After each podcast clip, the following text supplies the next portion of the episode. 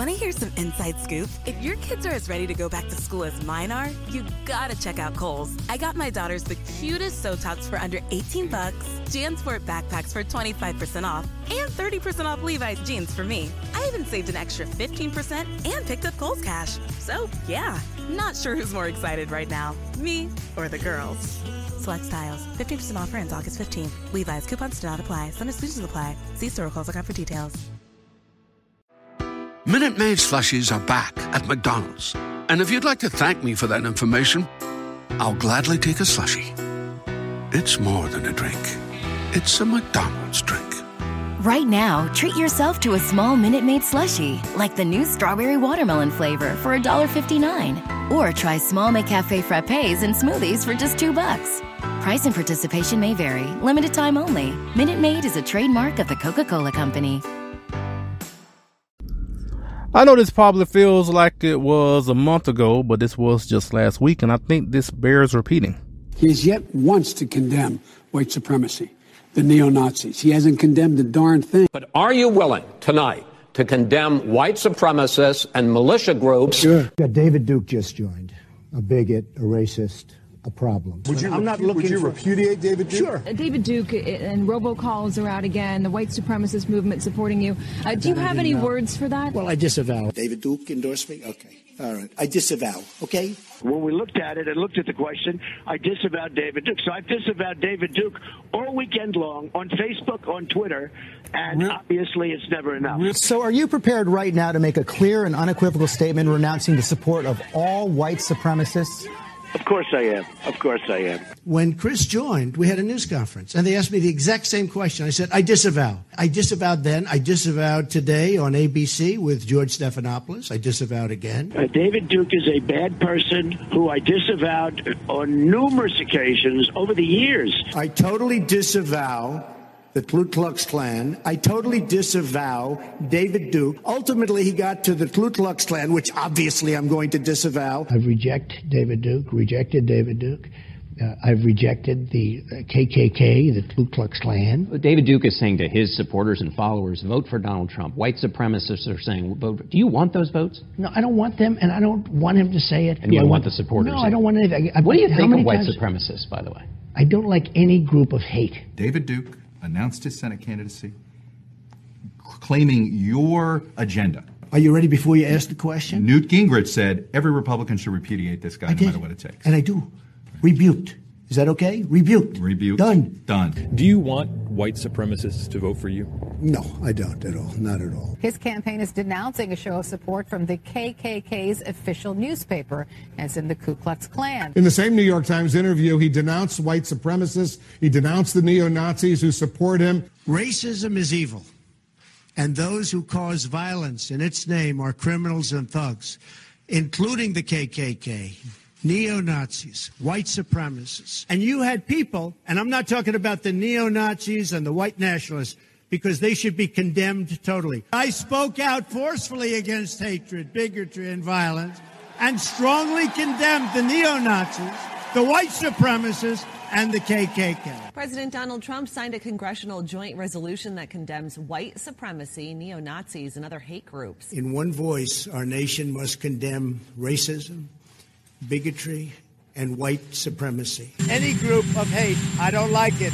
Any group of hate, I am, whether it's white supremacy, whether it's any other kind of supremacy, whether it's Antifa, whether it's any group of hate, I am very concerned about it, and I'll do something about it.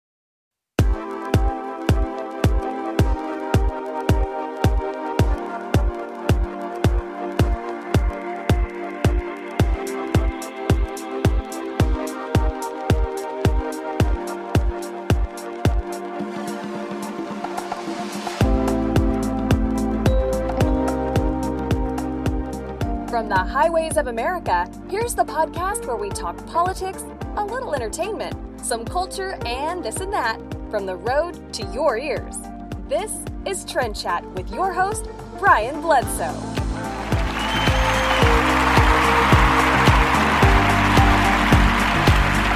And welcome to another episode of Trend Chat. I am your host, Brian Bledsoe. And if you want to connect with us on Instagram and Twitter, go to at Brian L. Bledsoe. And if you want to check us out on Facebook, just search for Trend Chat with Brian Bledsoe. So, oh, well, first off, I know you hear our intro every episode, and I just want to mention because I was on Blaze TV recently and got a chance to actually meet the voice of Trend Chat, really, because um, for people that don't know, I've had Hillary Kennedy on the show to talk about UFC and, and other things as well, but we've never met in person. Um, she was gracious enough to um, to do the intro and and record it, but we never met until I went to the Blaze Studios last week for Chad Prather show, and um, and so yeah, it, it's great to to finally meet meet her in person, and and yeah, actually, uh, got a chance to meet definitely Holly, who has been on the podcast before. Met her for the first time because she was a guest on the the Prather show as well. So I just wanted to to mention that, and hopefully I would um you know be able to to get on Blaze TV again in the future. I would like to get back on there before the election if if I can. You know, I don't know. We'll we'll see. So again, just you know, thank you to this new episode of Trend Chat, and like I said in the beginning, the uh, in playing that clip. Like I said, I know it's been it's like over a week now since uh, since the presidential debates. Actually, we have the vice presidential debates coming up later tonight as we are recording here in Valdosta, Georgia on Wednesday morning. and I, well, given that the, that debate doesn't happen till later tonight, one thing I will say is that I'm almost certain that um, that the debate will be more of a debate as opposed to what happened during the presidential debate. Um, I think it'll be more based on the issues. It will be more structured, probably. And I mean, you have less fireworks between you know Kamala Harris and Mike Pence, but I think it'll be a it would be a better debate as far as talking about the the issues and the policy and all of that. Now, saying that it'll probably be considered boring um, because of that, but I would think it'll be an actual debate between the two. Um, we don't know we're going to have another presidential debate given the news with President Trump and, you know, him being diagnosed with COVID and all of that. And Joe Biden now, you know, saying that he doesn't want to debate, um, an in-person debate if he still, you know, still have COVID and all of that. So, um, we'll, that's next week. So there's a lot that can happen between now and then as far as what's going to happen with that debate, if it's going to happen at all. But in playing that clip where you heard all those different times where President Trump denounced, um, denounced uh, white supremacy and all of that. And like I said, I know playing that, um, some people who are maybe are listening to this podcast has probably heard all those clips a number of times already. And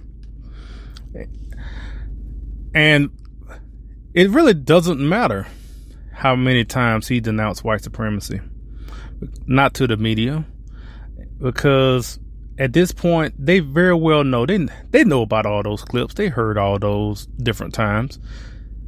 At this point, it's really just a form of deception to manipulate voters to help Joe Biden. At this point, because there's no way you have all those times where you heard President Trump denounce, denounce over and over again, and you keep coming back, like in that debate where you had Chris Wallace say, "Well, will you will you now condemn like like he hasn't before?"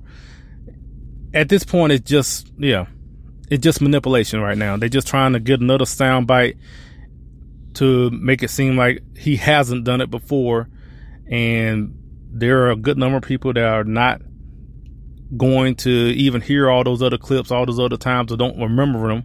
Uh, remember any of that, any of those times, because if it, if he has done it, then it was not really uh, reported on nearly as much. The only time they really report is when he, uh, when he maybe doesn't say what they want to hear, how they, how he says it or whatever like that.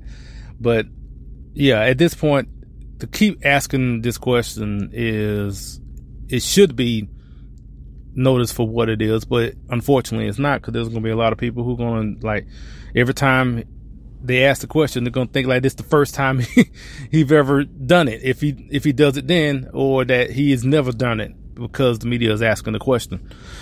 So, and at the same time, I know you don't hear nearly as much hounding from the media on Joe Biden to denounce Antifa or Black Lives Matter as far as all the the violence that's been going on across the country. I mean, they're the main instigators of the violence going on. And and as much as they want to maybe they'll say they're they're not Biden supporters, but they want Trump gone just as badly as Biden does. And and now you well now you have Michelle Obama out here practically just just lying about the violence that's going on.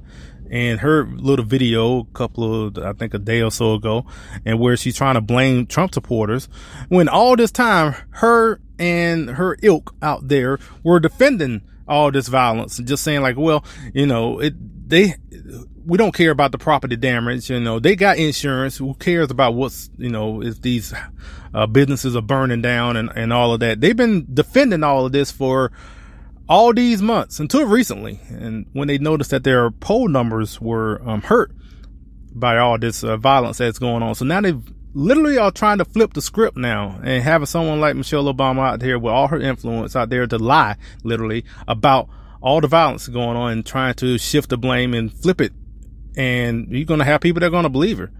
And, and, and now you have that. And, I mean, another thing she was saying as far as thinking that, um, saying that, uh, President Trump, as far as being able to, uh, um, to count on people's fears and, and how he's able to use that and all of that and how, and, and, and mentioning that, like, you gotta be kidding me, right? From Michelle Obama because you have practically everyone in the media on your side, you know, saying, parroting everything you're saying and taking every, um, taking everything from your perspective. And so all President Trump has is himself, really, in a lot of cases. And not even Fox News, because I mean, we can go back as far as to the debate where so you had one of the questions, and you know, a, a, number of the questions were okay, but I think some, especially when they were talking about race, and where when Chris Wallace was talking about these different cities and mentioning about you know uh, what they, uh, Joe Biden mentioned about Proud Boys organization when they trying to lump them with white supremacy and all of that, but also when he was mentioning cities across America and talking about white supremacy and talking about the violence going on in those cities, you had different groups out there at these different cities. You didn't have um, organization uh, uh, like Proud Boys at every one of these places. You had different organizations that were out there that was in opposition to the Antifa, Black Lives Matter, that was out here in these protests and in, in these riots that, that were going on. And so now you you pretty much have all of mainstream media in a sense, including Fox News, that have bought in to the um, narrative that anybody that goes to these protests in opposition to a group, you know, with a nice, cute name like Black Lives Matter, which is a Marxist organization, uh, you know, some call it a terrorist organization at the, as far as when these uh, riots are going on. And this organization named Black Lives Matter that is anti-American. They have bought into that narrative where anybody that is in, that goes to these protests in opposition to this organization is automatically a white supremacist. So And actually, I wish one thing during that debate that he would have um, like challenged the terms that Chris Wallace were using, because you know, like I said, anyone that is in opposition it, to Black Lives Matter is considered a white supremacist just because. And I think so. Kind of like talking about Proud Boys. Like, I don't know anything about Proud Boys. I mean, I've heard of them and all and all of that, and so I don't I don't know personally about any of them. Um, I know one thing: they're not the ones um, that are the the main group out here committing all this violence and property destruction and all of the looting and all of that. That's not coming from the Proud Boys. I can at least say that much. But that's what they want to make everyone believe now. Like, like Michelle Obama now, trying to um, flip that on them. Now, I wish, like I said, the the terms like critical race theory and um, you know, well, speaking of climate change, I haven't even mentioned who we'll have on. We'll have Marc Morano um, on later on with the interview talking about his new movie Climate Hustle 2. And so we'll play that later on uh, this episode. So I, I, don't, yeah, I didn't mention that at the beginning. So I should have just went. I, I, need to just, if I have a guest, to make sure I mention it at the beginning, even though you can see it on the title and all that, just to kind of keep a structure anyway. But if you've been listening to this podcast, you know the structure is is kind of all over the place. So that being said, so the terms that were going on uh, in the presidential in the presidential debate, where you know just mentioning the term white supremacist, like to the media, that pretty much means anybody that is critical of anything black, anything of, of a person of color, regardless of if it's, um, if it's true or not. Just anything that, that is critical is, is considered white supremacist now in their eyes. So by saying that, whenever, at this point, whenever they're telling, um, President Trump, we do you denounce white supremacists or whatever like that? Like the term that they're what they mean by that is basically anybody that's conservative is considered a white supremacist in their eyes. So they they'll lump everyone in. They'll lump me in now, just because they'll just say, "Well, I guess they'll probably like say I'm I'm a am uh, a sympathizer or something like that." Um, just because of having any any conservative thought, because in their in their mind, it's all about just continuing a progression of some form of socialism, some form of communism that keeps that is coming. They just want to keep pushing this country further and further to the left as much as possible, and they have plenty of people. I've mentioned this too many times on this podcast in media, entertainment, news media, Hollywood. It's all across academia. It, you know, all of them are trying to push, and the only thing standing in their way is President Trump. to push into all sorts of like I said, communism, Marxism, all that. All the only thing standing in the way is President Trump and you know and Republican majority in the Senate and something like that. And so one I know one of the terms that they mentioned they were talking about. So Chris Wallace said that it was racial uh, sensitivity training, and asking President Trump why did he you know, stop those, um, that training that was going on.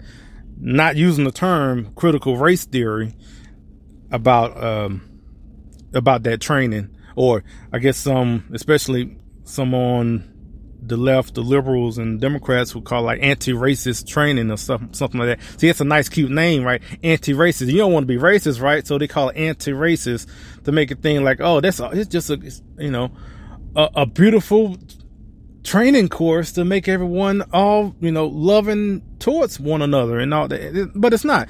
But, you know, this training, which is, I would not be surprised to probably have stuff from Robin DiAngelo about white fragility and all of that. And, and it's basically this anti-racist, anti-racist training is just basically telling white people to shut up and never be critical of anything from a person of color you know, accept their feelings as truth, regardless if it's factual or not, and just feed more white guilt to manipulate everyone in that corporation or in that group or whatever just to to just to bow down to whatever person of color black black or brown or whatever just just bow down to their feelings whatever they said regardless if it's true or not that does not matter it's all about just agreeing with whatever their experience is.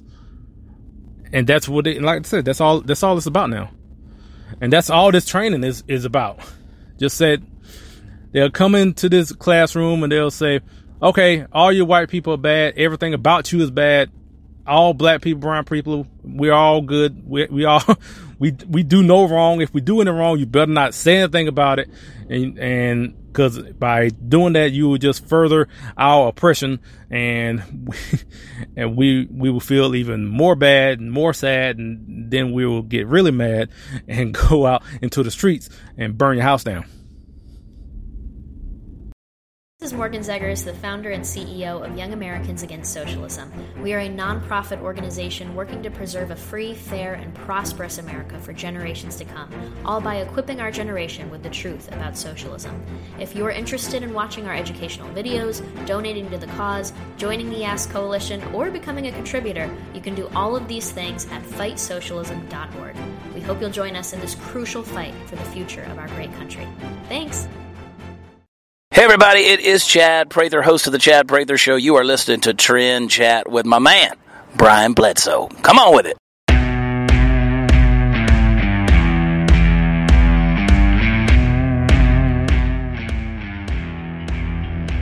So you want to keep America great, but you don't know where to go to get some Trump-centric gear? Check out TrumpMug.com. And if you put in the code TRENDCHAT, you get 10% off. So at TrumpMug.com, they have flags, coins, mugs, of course. So go to TrumpMug.com, put in the code TRENDCHAT, get 10% off. Again, TrumpMug.com with the code TRENDCHAT for 10% off.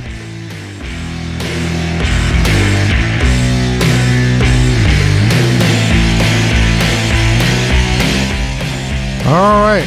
So uh now in what I was mentioning, you know, earlier is that we don't know if we're going to have another presidential debate because if you, I'm pretty sure everyone has heard about this about President Trump and um, Melania Trump, First Lady, were diagnosed with uh, with COVID nineteen, and you know you could have. I mean, it's not surprising, but it's it's always disappointing to go on Twitter or any social media. It's not just Twitter, just social media in general. And when you see the news, when he posted about being diagnosed, you saw all sorts of people on there, especially, you know, the left on and liberals and whatnot that are cheering the fact that he had COVID and wishing for his death. Quite, you know, plainly, that's plain as, as I can be. And I know mentioning that because I mean politics in general, you got you got that going on and a lot of on, on both sides to to a degree. I would say the hate towards Trump, and especially in this sense about him having this uh, having this disease and you know having COVID with everything that's been going on this year, and just the how gleeful they were and wanting him to just die. So you can say what you want about Obama during those times and people, you know, and seeing a bunch of hateful comments towards Obama. There wasn't a lot saying about him to die. um, there, there were plenty as far as disagreeing with his policies and all of that, but on the scale between one and the other, I'm sure you could find some during the Obama years that said that. But in comparison, if you compare the two, I'm almost certain it's more and, and more vicious and, and actually this, this wasn't something that was, that's new.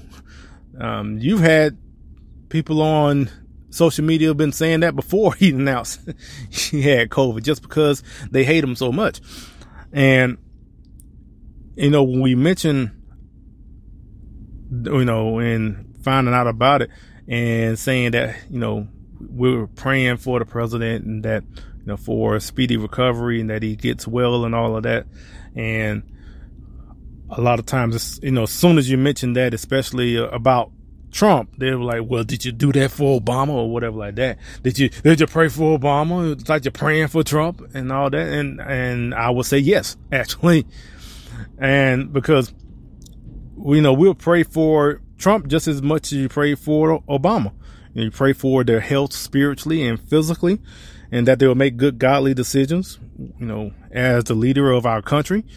Now, you know, during the Obama years, there were plenty of prayers. You know, there, there were plenty of prayers that he will stop endorsing the killing of babies in the womb, aka of you know abortion, or stop seeking to take more of our hard-earned income with higher taxes, uh, or to stop using the IRS to punish your political opponents, or stop encouraging lawlessness by you know enabling illegal immigrants and rewarding that criminal behavior with citizenship and, or stop forcing government run health care with, you know, of Obamacare that goes against our religious beliefs, um, uh, specifically with birth control. Yeah, essentially it was prayer after prayer after prayer for Obama to stop being a Democrat and plan, you know, you know, their plans to just replace God and add more laws and regulations and further seize more control in their ultimate goal as Democrats to have all control in every aspect of our lives. So yes, we did pray for Obama. I will say we prayed just as much for Obama, just like we pray for Trump. So now, because, um, you know, I'm pretty sure back during the Obama years, I'm pretty sure there were probably some people doing some imprecatory prayers. Now, you know, I ain't gonna get in, into that, but um, you know, I, I remember the reason I'm not getting into it because I it just came across my mind, and if I should have, I should have looked that up because if well, I guess if you know what I'm talking about, in imprecatory prayers and all of that. So, but you have to look it up. I like I have not thought about that long enough to to really get in depth on that. But um, but yeah. Now I know there was another as far as talking about liberals making fun of Trump's diagnosis, and you had this skit on Saturday Night uh, Saturday Night Live, and you had Jim Carrey as Joe Biden, which if you follow Jim Carrey on social media, especially on Twitter, you know how hateful he is towards um, Republicans in general. and so him being Joe Biden, I wasn't surprised. Um, now, to be fair, he did make some, you know, light little jabs at Joe Biden, you know, as liberals do, as Saturday Night, you know, Saturday Night Live would do. You know, they give little light jabs at the at their friends.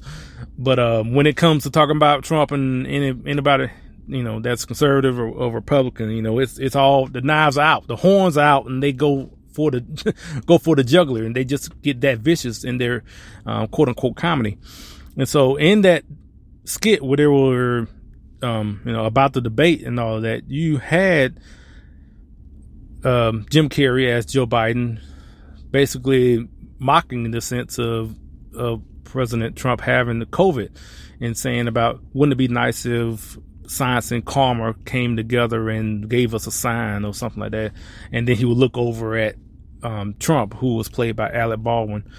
And, you know, and then everybody in the crowd laughed. They thought it was hilarious.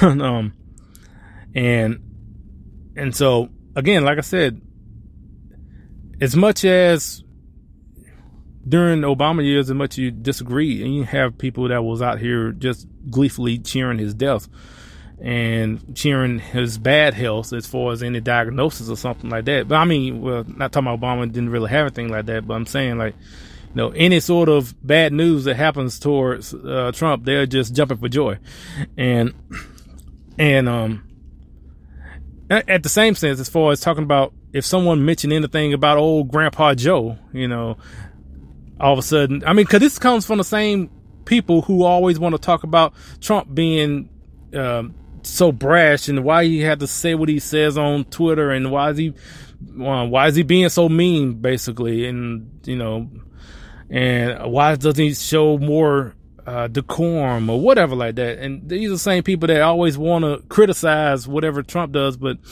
um, but yet they want to have no problem as far as when they hear about uh, President Trump and his um, getting COVID. All of a sudden, all that all that compassion kind of goes out the window.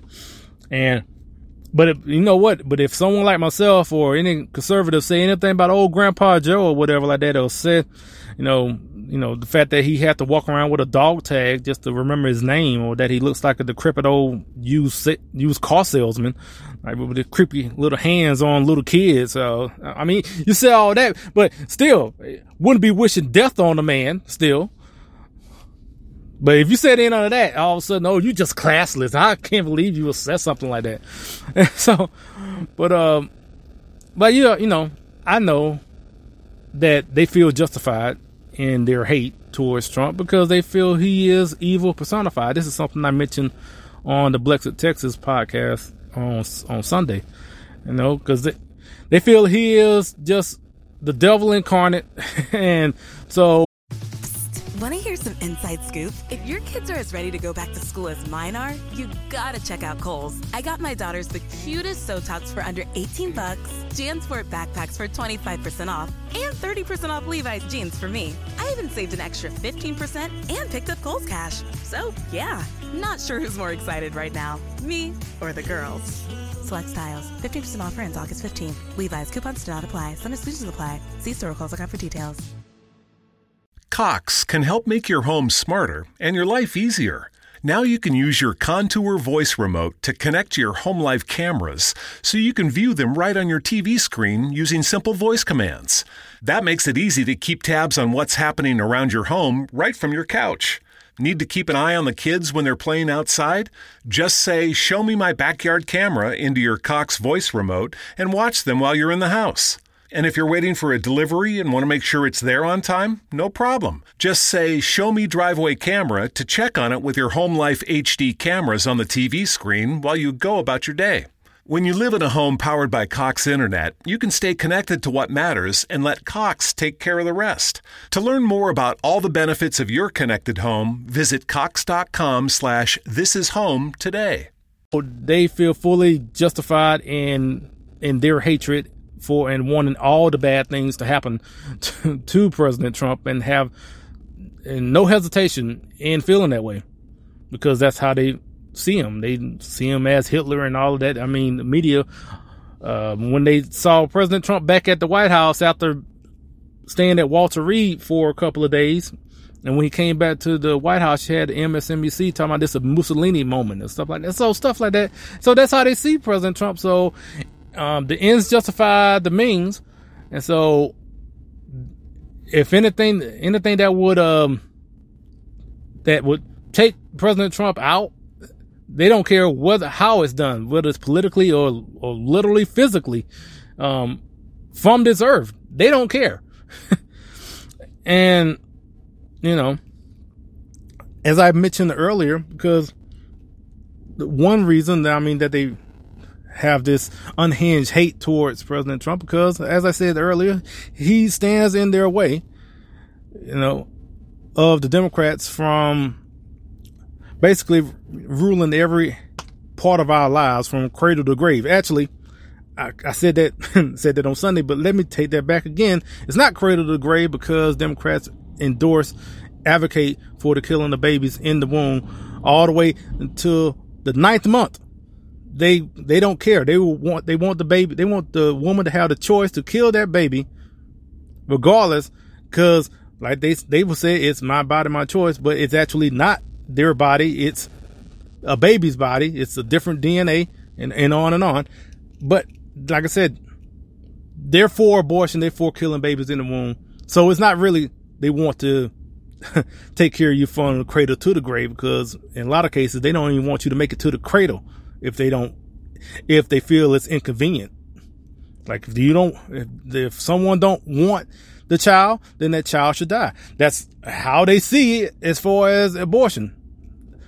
Uh, in, in their eyes, a, a, a human life is only valuable to the point of convenience. So if the woman is want the baby, then the then the baby can live. The baby, if the woman don't want the baby, then she chooses to kill it. Now, that sort of logic doesn't work in, in any part of life, but for Democrats, it works when it comes to, like, like I said, for babies in the womb. So, so yeah, so Trump stands in the way of the, all of all of that, all their plans, and they're willing to do any and everything um, to achieve whatever goals they can to get him out of office. So, saying this as we get closer to the election, and it's a it's going to be uh, just to think about how what's going to happen at the on election day and all that is and by mentioning that because I know I'm going to be an election judge, an alternate election judge in my county in Tarrant County, Texas. And so I'll be there at our polling location and you know all this what's going on. I mean, you have the mail-in ballots and all of that. So, because I'm pretty sure that regardless of what's going on in different states, there's going to be a larger influx of mail-in ballots across the country. That's just going to happen, and how that's going to affect. You know, one thing I would mention before we go to the next segment, and we're gonna have our interview with Marc Morano. When it comes to mail-in balloting, one thing I, two things.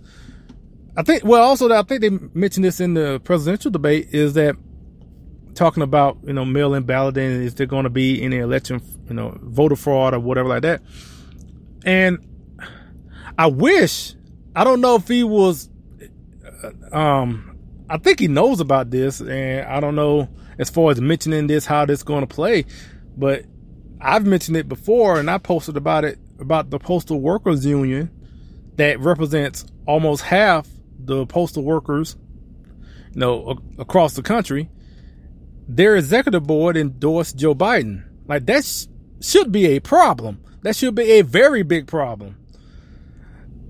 Just right there on his face when it comes to mail-in balloting. and uh, and also, I know someone. I think I saw a meme about this where they were saying, "Would you mail your lottery ticket?" you know, will you put your lottery lottery ticket in the mail? Or would you just put cash in the mail? Like, will you feel safe and confident mailing, mailing that? And so, because I think you should see your ballot as as valuable as a lottery ticket or you know or cash but unfortunately there are a lot of people here that really don't value their vote and just they just want to go with the the convenient route just because you know because they're they don't see it as important. I mean, they see it important enough to actually vote, but they don't really consider how easily this could be swayed and how their ballot can be um, can be um, either lost or changed in between because you're putting another middleman in between you and your vote and anything can happen. Not saying it could, you know, it is going to happen, but the the uh, or the opportunity presents itself to happen, and that you know it very well could happen. And like I said, I go back again talking about the postal workers union. They're why wouldn't they feel, especially if they have the thought, like I mentioned before, that Trump is so evil that he must be stopped at all costs. So again, the ends justify the means. So I, if I commit this illegal act for the greater good of this country, I can see a lot of people making that decision and saying, yeah, I'm going to do this for the greater good. So, and I know this has been, uh, I guess, some old news, but I guess I will end this segment with this. I know in talking about when um, Trump's taxes came up, because that was something that was uh, was a story like a couple of days before the um, the debate, and all I would say is this: abolish the IRS and decentralize the federal government.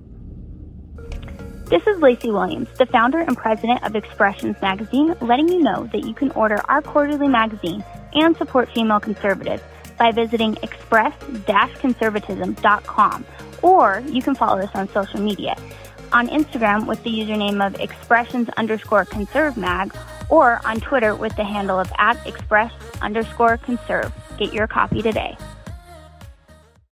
Hey, it's Lawrence Jones with Fox News. Check out Trend Chat with my brother Brian Blesso.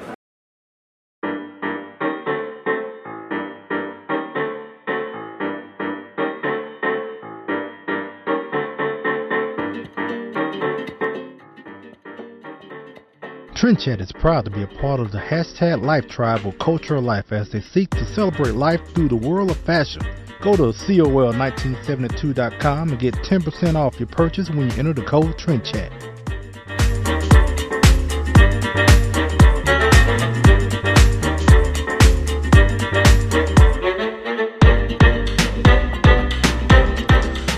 All right, so well, and speaking about you know President Trump and um his uh you know, uh, fight of COVID 19. And he was at Walter Reed for a couple of days. He's back at the White House now. And much to to the chagrin of a lot of people in the media, of course, apparently that he's doing well. You would think the president doing well will be a good thing, but it seems like they're just like, why is he, why is he back at the White House? I mean, they, why is he driving around all day? I mean, all, I mean, oh, goodness, I wish they would just shut up. um, cause, um, anyway, he's, he, like I said, he's back at it and, um, you know, who knows as far as anything. I mean, he's obviously getting the best, uh, care as far as what's um the um, treatment and everything that he's he's receiving and all of that. I, I know I saw some people who were like, "Well, he's getting a special kind of treatment." Well, for one, he's president, so that's kind of surprise. That's not should not be surprising. um, but um, also in talking about some of the, I guess some of the treatment like uh, experimental drugs that he's uh, getting, and I remember seeing like a meme going around saying like, well, about the vac, uh, yeah, about the vaccine saying, well, if the vaccine is safe, let the politicians take it. uh, um, and if it's safe, and you know, stuff like that. Okay. So he's actually willing to take some of these experimental treatments. And I think that she should be a good thing for people to given well, I mean, like I said, we don't even know if he just started taking it, and um, and if people can't get access to it, to whatever those treatments are that they want to get, if they want it and can't get a, any access to it, then that's not really an issue about the president. It's more issue of bureaucracy, as far as all the red tape that you have to go through, and that's more of the issue than anything as far as people getting access to some to some of this treatment.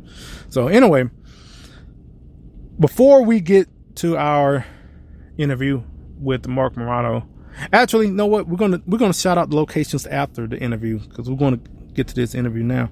So we spoke with Marc Morano recently about his new movie Climate Hustle 2, which is um, hosted by Kevin Sorbo and we talked with Marc about the movie and um, things that have been going on because of COVID and, and everything. So, uh, without further ado, here's our interview with Marc. Hello, is Trend Chat, and we are very pleased to have producer, writer, and currently the executive editor and chief correspondent at ClimateDepot.com. But we're here to talk with him about his new movie, Climate Hustle 2. And we're here to speak with Marc Morano. How you doing? I'm doing well. Thank you for having me on today. So, with everything that you've done as far as being on you know, various major networks like Fox News and all, all sorts of major networks and being published and being an author as well. What was your motivation to do this movie? Well, the motivation was that the the media, the mainstream media, has decided about seven or eight years ago, by the early 2010s, to not even allow debate on it. You were the Los Angeles Times not even allowing skeptical letters to the editor that challenged the United Nations or Al Gore's claims. And of course, way back to the 90s, before that, the media was just promoting one side, but they still allowed some debate. Well, it became just completely over the top to the point where we needed to get another, uh, the, the, public had to hear the other side. So we did Climate Hustle, which came out in 2016, and then Climate Hustle 2, which we just had our big premiere last week, and now is available for purchase on demand and um, on DVD at climatehustle2.com. And the movie basically uses the media's claims and the United Nations claims, and we refute them with former United Nations scientists and Nobel Prize winning scientists as we go through the movie and tell you what's what is and isn't true about climate change claims. Okay, and how long is the film? It's a full length documentary. It's about 90 minutes long. It features actor Kevin Sorbo as the uh, host. I am the reporter, Marc Morano from Climate Depot, and we traveled the world. We went through Europe, we went to United Nations climate summits. Uh, we interviewed the former UN climate chief. We interviewed Václav Klaus, the former Czech president. We interview scientists. We interview um, energy experts, and we go through and we have a whole section on Hollywood hypocrisy. Uh, I actually interviewed Harrison Ford at the last UN climate summit. Harrison Ford is the actor, obviously, and he was such a climate activist. The UN has him as a designated spokesman at all their conferences. Well, he is so passionate about flying that he's admitted that he flies up the coast uh, for a cheeseburger. That's you know, but that's not very climate friendly. So we have a whole section on hypocrisy, on children indoctrination, on wacky solutions, professors who want to shrink human beings to lower our carbon footprints, genetically alter our bodies so that we're smaller. You know, the next generation is smaller. Okay, seeing your biography and seeing you being a reporter for uh, Rush Limbaugh um, back in the '90s, and so doing something like this where you are the reporter in um, in this film as well. Is this, I guess, this subject as far as climate, this something you have been um, more of a, of a passion in doing this? Yes, uh, in fact, for even when I was with Rush Limbaugh's TV show back and starting in 1992, his old syndicated TV show, one of my focuses as a reporter was to cover the environmental movement. I went to animal rights marches, Earth Days, uh, and I always felt that that was a niche and a missing component of the mainstream media. When it comes to environmental and climate reporting, they just go full on fear and alarm. So I wanted to show that there's actually another side to this, and then it's not the doomsday scenario that you hear uh, in the media. So that is why it's been environmental reporting in general, whether you're talking about species claims or uh, deforestation uh, and climate, has always been a passion. Now, uh, you know, with COVID that basically wrecked everything as far as um especially for your film because I, I, saw that I was looking at um some ads saying that it was going to premiere in theaters and yes. so uh, are you still looking to premiere in the- theaters sometime well not or? right now no, I, I don't think so now. I mean, we we had to do what a lot of Hollywood movies are doing and just release them online. We were set for almost 800 theaters in the U.S. and Canada last April, when COVID, you know, lockdowns came. Uh, and our first film was in over 400 theaters in 2016. So we were nearly doubling the theaters. But no, right now we're focusing on just people can get this through DVD and through online on demand at climatehustle2.com. Okay. And you mentioned that um, Kevin Sorbo is the host uh, of the documentary. And so how did he get involved? Now, he got involved. He's been he's got a unique story because he started speaking out against all the you know the, essentially the politically correct doctrine in Hollywood, and he started losing all of his mainstream Hollywood jobs. So he started looking to do other um, lines of work, and he started getting involved in independent films and documentaries. And climate is an issue that's near and dear to his heart. In fact, if you get the movie, uh, he'll even talk about you know in some of his intros and in the Q and A questions, he talks about his time in Hollywood and uh, just all the hypocrisy he witnessed. So he was more than excited to get involved in a project that uh, poked holes in man-made global warming fears. So I know you mentioned earlier, as far as the mainstream media is not, you know, not even trying to show both sides. Uh, what has been the reception as far as for those, I guess, um, skeptics of your skepticism of climate change? So, well, what's happened is since we announced our movie, uh, the Media Matters for America has said that I was the most quote notorious climate denier in America.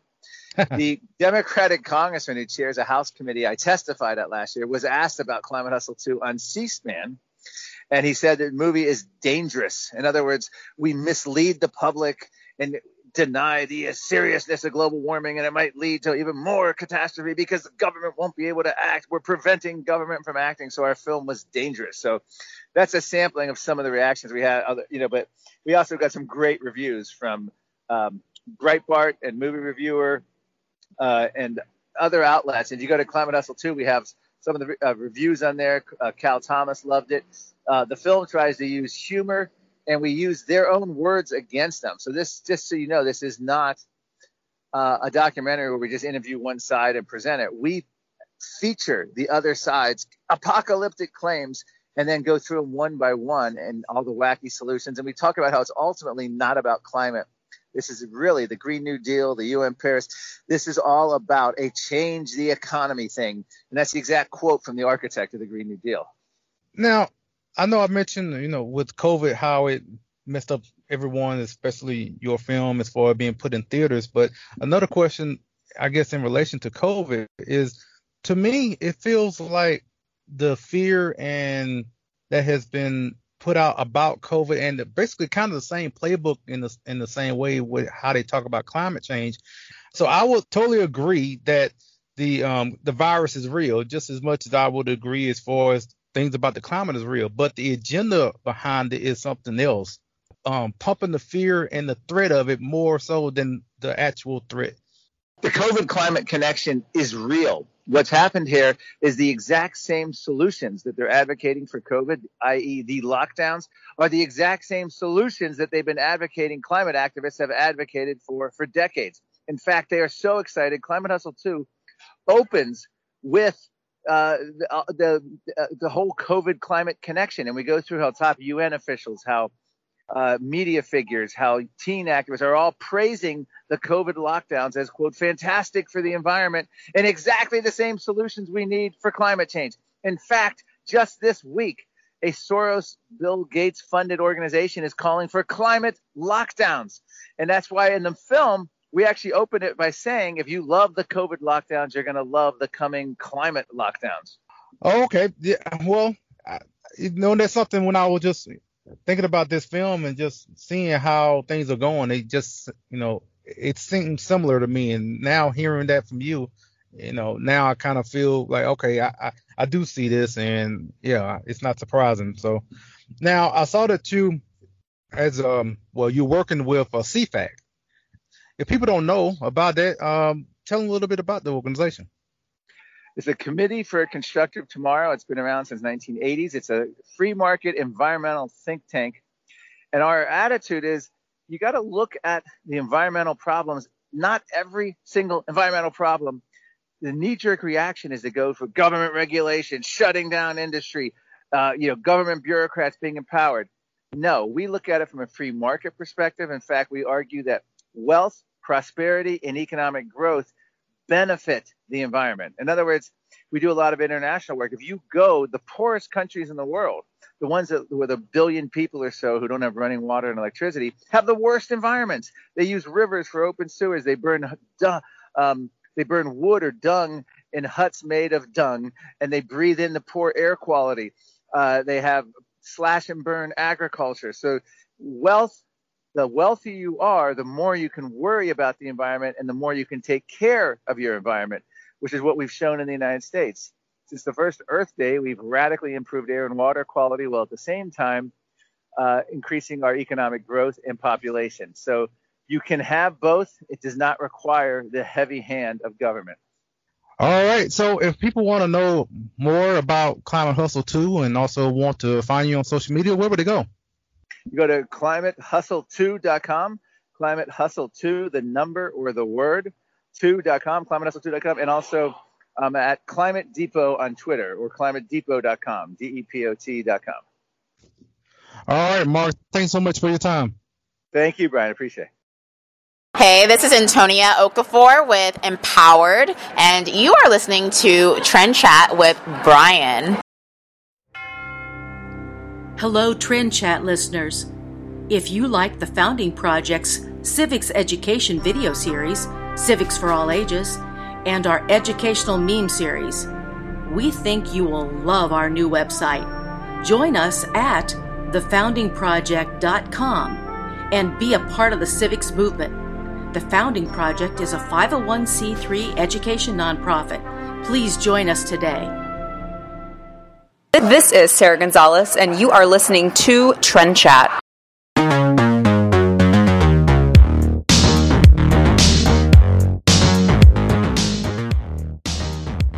We here at Trend Chat, we are proud to be part of the 1776 militia. Check out 1776united.com. They have a wide array of clothing, hats, shirts, art, and more that is fiercely patriotic and stylish to match. Go to 1776united.com and if you put in the code TRENDCHAT, you get 20% off your first purchase. Again, 1776united.com. Put in the code TRENDCHAT for 20% off.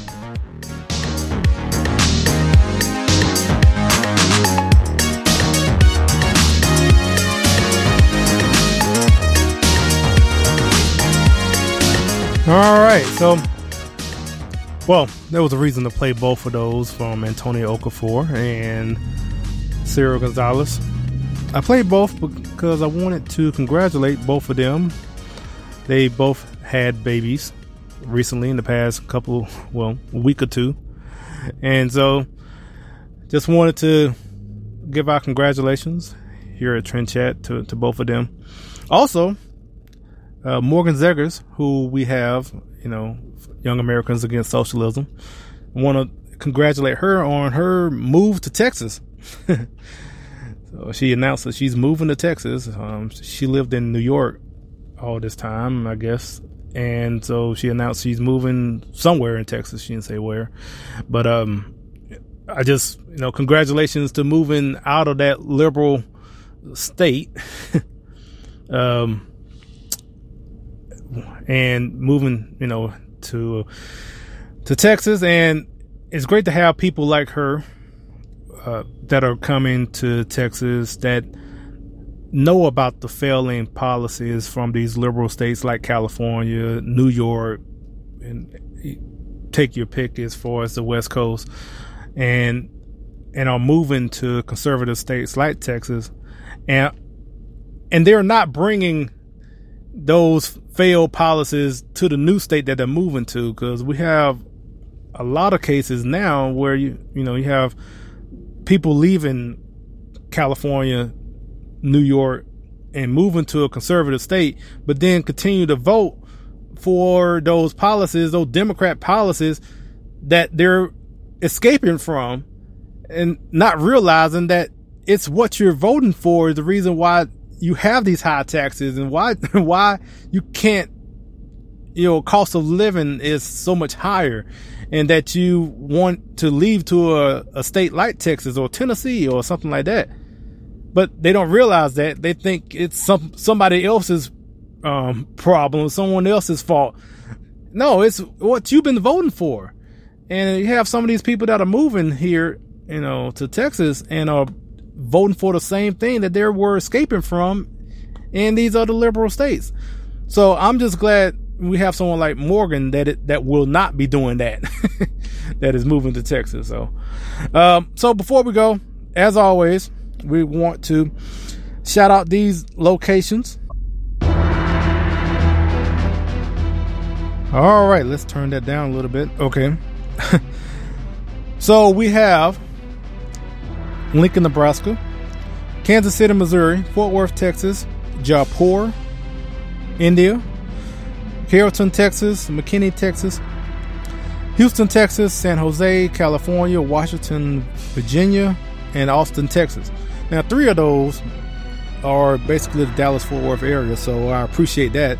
Um, I mean, it should be because I live in Arlington, so um, so now the countries. I don't think we've seen this one before. We have Switzerland, and I don't think we've seen Switzerland before. So, and Japan, Brazil, Guatemala, India in second place for the past month or so.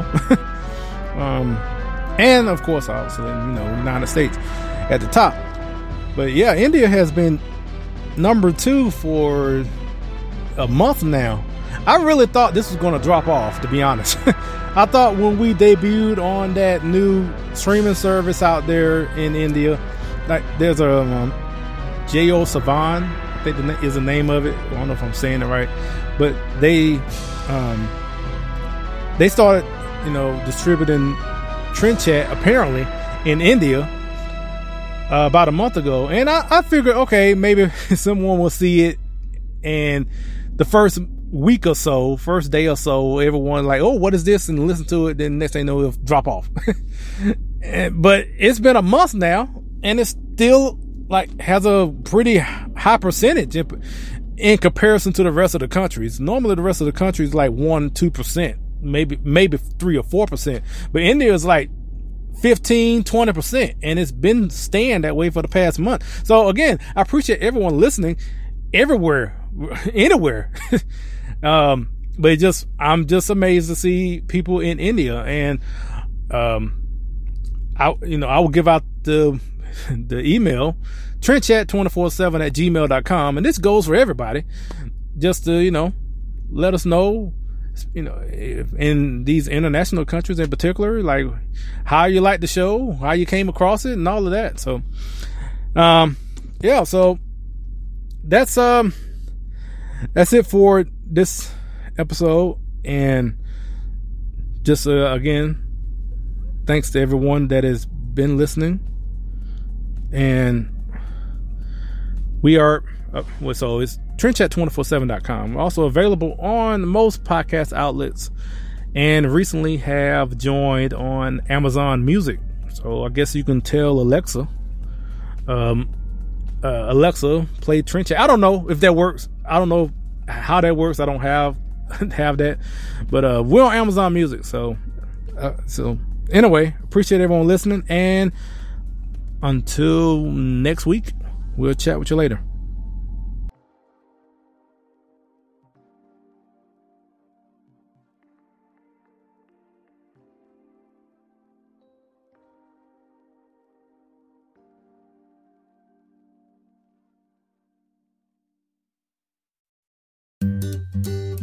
Switching to Geico is a good idea, especially when you consider everything. First off, Geico makes it easy to switch. They have licensed agents available 24 7 online or over the phone. But if it's so easy, you might start thinking everything is easy, even big wave surfing. And it's not, it's actually quite difficult. Well, if you switch to Geico, you could save hundreds on car insurance. And you could keep saving by bundling your motorcycle, boat, and RV, plus your home or renter's insurance. But saving money might lead you to make some questionable purchases, like a 20 foot feather boa. And do you know how hard it is to clean a 20 foot feather boa? Well, they do have an industry leading mobile app you can use to pay your bill, file and manage a claim, or add a new driver. But when life gets a little easier, it makes you too confident, and you start calling everyone ace. And you're better than that. Well, Geico has a 97% customer satisfaction rating and has been saving people money for 85 years. It's hard to beat that. But you're right. Switch to Geico. It's obviously a good idea. When it comes to working at Geico, our best advocates are our employees, like Maxine. But since she is so focused on growing her career, we hired an actor to read her story. At Geico, I love mentoring the new associates to help them make this a career and not just a job. And with new opportunities and job stability, Geico has been helping people grow their careers for over 75 years. The only downside, she still hasn't met the gecko. Where are you, fella? Ready to start your career, Fredericksburg? We're hiring claim sales and service agents. Apply online today at geico.job slash Fredericksburg.